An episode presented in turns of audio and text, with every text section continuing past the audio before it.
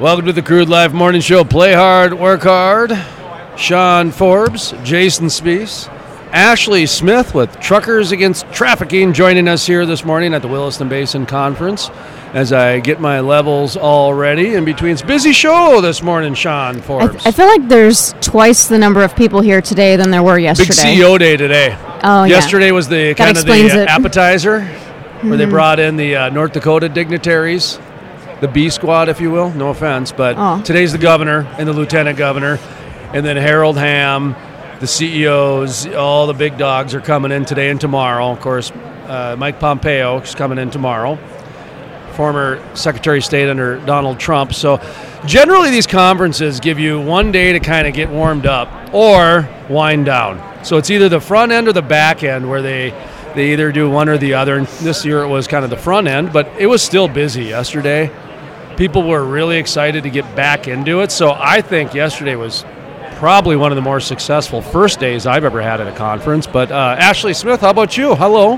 Hi, thank you for having me here today. How are you doing on this lovely day? I don't even know what Wednesday. day it is. Thank you. Yes. I, you know, pretty good for a Wednesday. Enjoying seeing people having good conversations and just learning more about the companies in the area and seeing how we can partner going forward. Truckers Against Trafficking. Yes, Talk sir. to us about that. So we are a nonprofit. We edu- we educate, equip, empower, and mobilize members of the trucking, bus, and energy industries to combat human trafficking as a part of their everyday job. So we do that through free training resources that any company can kind of enter into their system or their safety meetings to really raise awareness of what this issue is and how it, powerful their employees are in reporting the crime when they think they see it happening. what kinds of training do you offer the drivers? You know, you talk about awareness and things, but specifically, what is the number one thing that they're looking out for?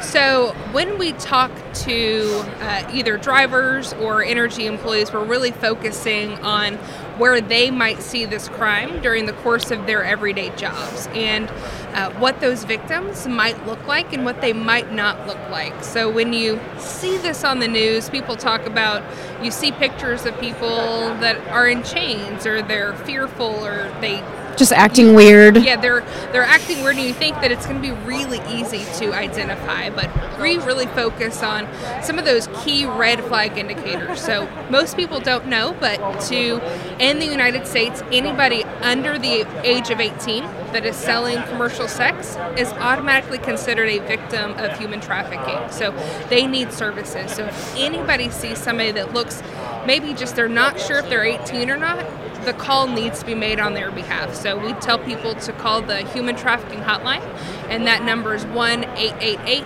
3737 888. And that hotline, what they'll do is they will either get local services, somebody that can help them if they need help getting out of that situation, or if they have questions or they have needs that need to be met, they can help with that. And then they also connect with local law enforcement that is trained on the issue and they know how to handle those cases and help them. So the number one indicator is anybody under the age of 18. And the second one is any evidence of what we call pimp control. So if you see somebody else watching uh, that potential victim, if they're in that area, if they drop them off and pick them up, that is usually somebody that is controlling their movements and isn't letting them leave that situation.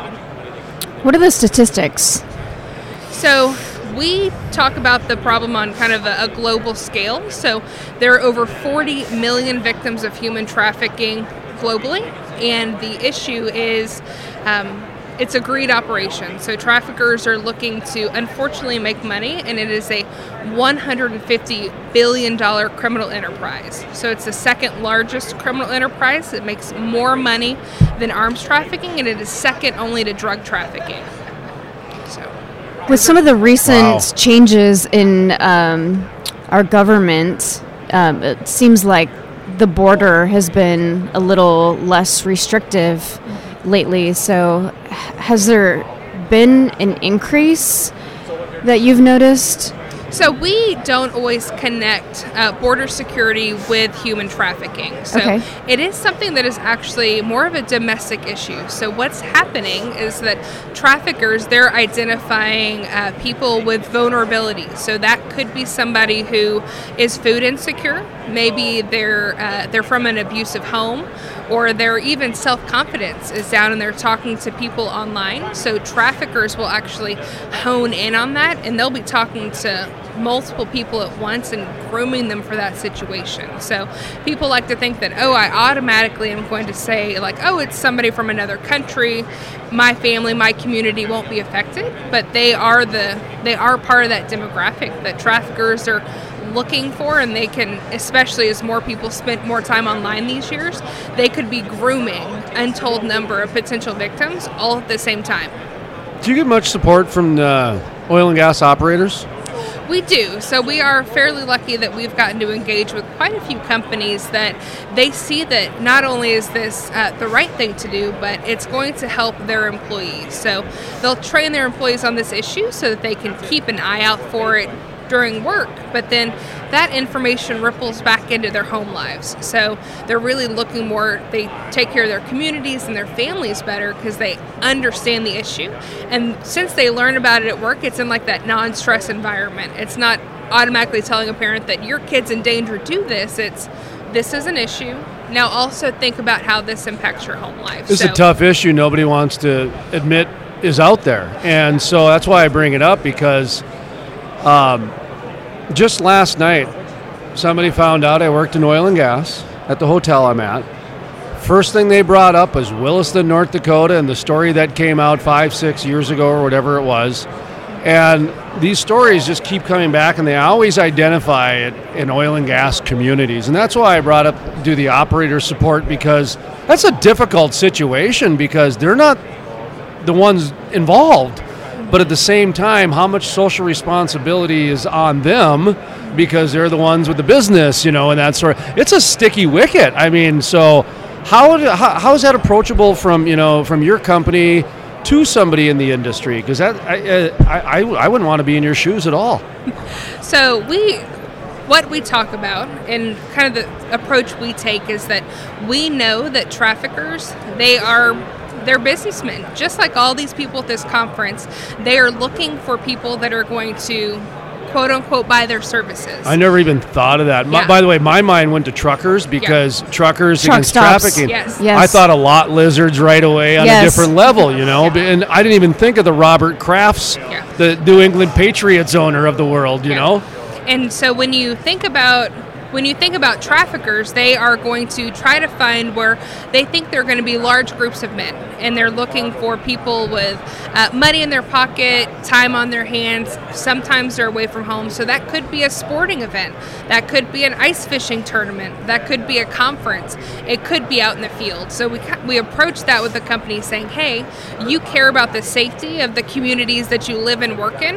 Let's also worry about the safety on the human trafficking side." So we make sure the training's approachable. It's easy for them to plug and play into their system, whether at a safety meeting or an orientation or their learning management system. So we're just we tell them the problem, but we also give them part of the solution is provide that training and then we help them on the back end with policy and just language around, around how they can combat this issue.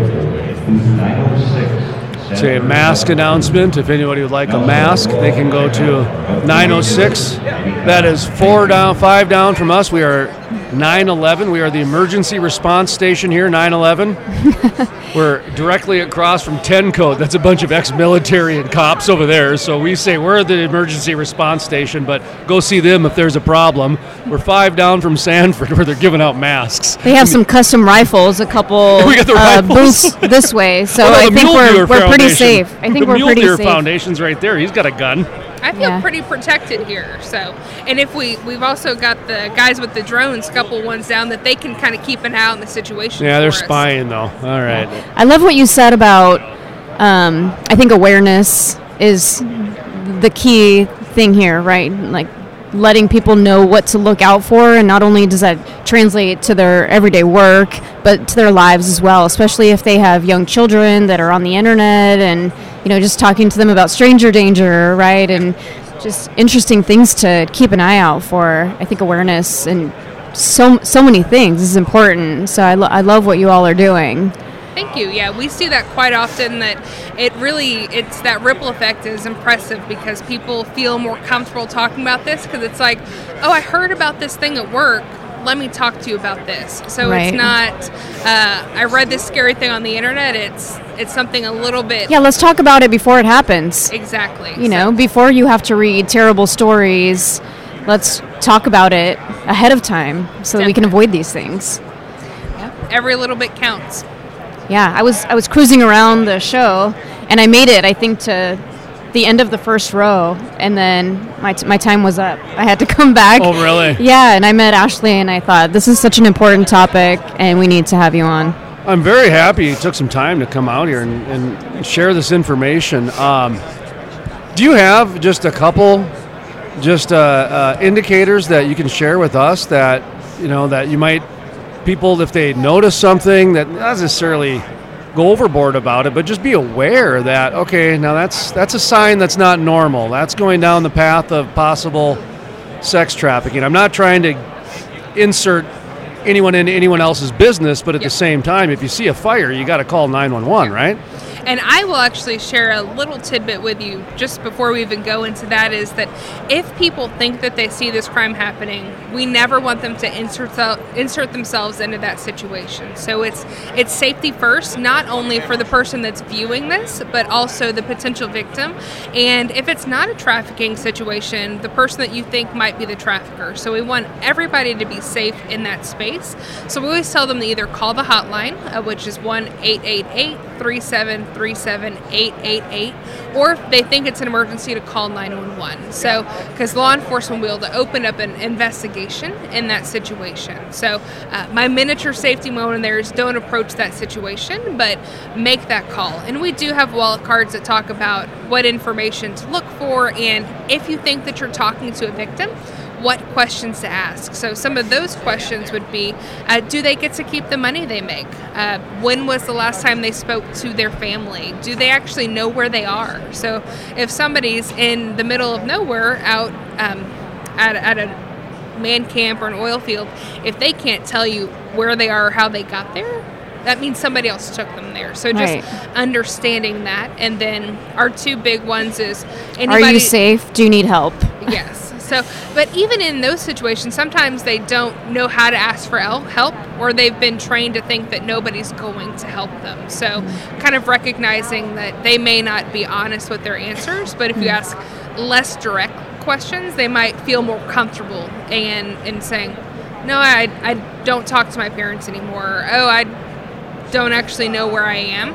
That'll kind of key you into like, how, how did they get here? Um, so we always, and then we always talk about anybody under the age of 18 or any evidence of somebody that you would call a pimp that's by them, that's keeping an eye on them, and then just signs of malnutrition if they look injured, if they don't look well, or they're not dressed for the climate. So uh, it gets pretty cold up here in North Dakota, and if they're not dressed properly, why are they dressed that way? It's very interesting use of the word pimp in that context. It's the first time that's ever been just so sterile. Yeah. That's I'm, I, was, quite impressed with that actually.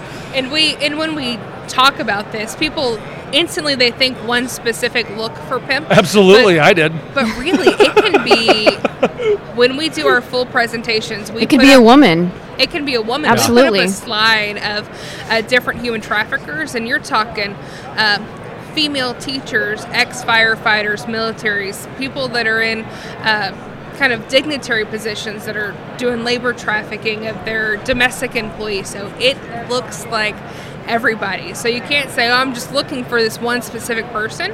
You have to look for that dynamic between two people and do they match? Should they be together? Is one fearful of the other? Is one more watchful of the other? All right, so I got a difficult question here before we conclude. Um, truckers against trafficking. Of course, all I can think of is truckers. I Yes, used to sir. work for a trucking company, and so I, I'm very familiar with truckers and some of their loose language, if you will, and, and just the way that it, that it goes. Eh, I'm no problem. That's why I like truckers. We call it truckers' wisdom. Their trade shows are tr- very unusual. They're different. Uh, how do you compare a oil and gas trade show with a truckers trade show? Have you done a truckers trade show? Oh yeah. Yeah, talk to me about that a little bit. Look, at look at the look on her face, so she knows what I'm talking about. Well, it's not even that. It's just that. So more recently, we've done uh, the Mid American Trucking Show and Great American Trucking Show. So Louisville and Dallas. And um, I will be perfectly honest. The biggest difference, right off the top of my head, is size. So the one that's in Louisville is. It's huge. It is such a big show, and um, that's my last big conference that I went to before everything really shut down. So, in all honesty, and it's just the droves of people. So when you think about a conference bringing in groups of people, like I'm saying thousands upon thousands of people walking through those aisles. So it's not so much the the people, it's just kind of the size of those and just understanding that that's a whole population of people that we are working to train that um, what's interesting is over the years the attendees have become more and more engaged in our mission and want to be more and more engaged in the fight against human trafficking. So we've uh, worked hard to kind of change the hearts and minds of that industry and we're doing the same in busing and energy I like talking to the guys there because those gentlemen and women, they've got a lot of time on the road, so they think a lot. Yep. So when they get time to talk, they talk. Yes. And they've got some very unique perspectives. I love it. Anyway. so. I think one of the problems with human trafficking is the potential for a money making operation. It's it's a renewable operation because you can make money over and over and over again and that's way more popular than drugs, yeah right? and when we talk about that people when we talk about that people are like why do people do this? When you think about somebody that has to smuggle drugs into a country traffic drugs in they have to keep doing that. They have to keep going to get more supply and that is a danger for them. But if they have one person and they can add another if they can keep adding people they can resell them. So it's that's the scary part and that's why it's becoming a growing problem because people are noticing that hey this is something that i can make money at and we want to stop that as much as we can Yeah. Well, how do people get a hold of you if they have any questions or want are interested in some training? Yes. So uh, we anything can be found on our website. So it's truckersagainsttrafficking.org. So uh, our energy program is listed under our programs tab. I personally can be uh, contacted by email at asmith at truckersagainsttrafficking.org. If that's a bit too long of an email to, to search, you can find me on LinkedIn as well. So Ashley Smith and I have Truckers Against Trafficking listed as my employer. So feel free to connect and we can help your company enact change. Thank you, Ashley. It was great to meet you, and I thank you for your service. This is an incredible thing that you've devoted your time to. Thank you for having me. It was a pleasure. Thank you. Yes.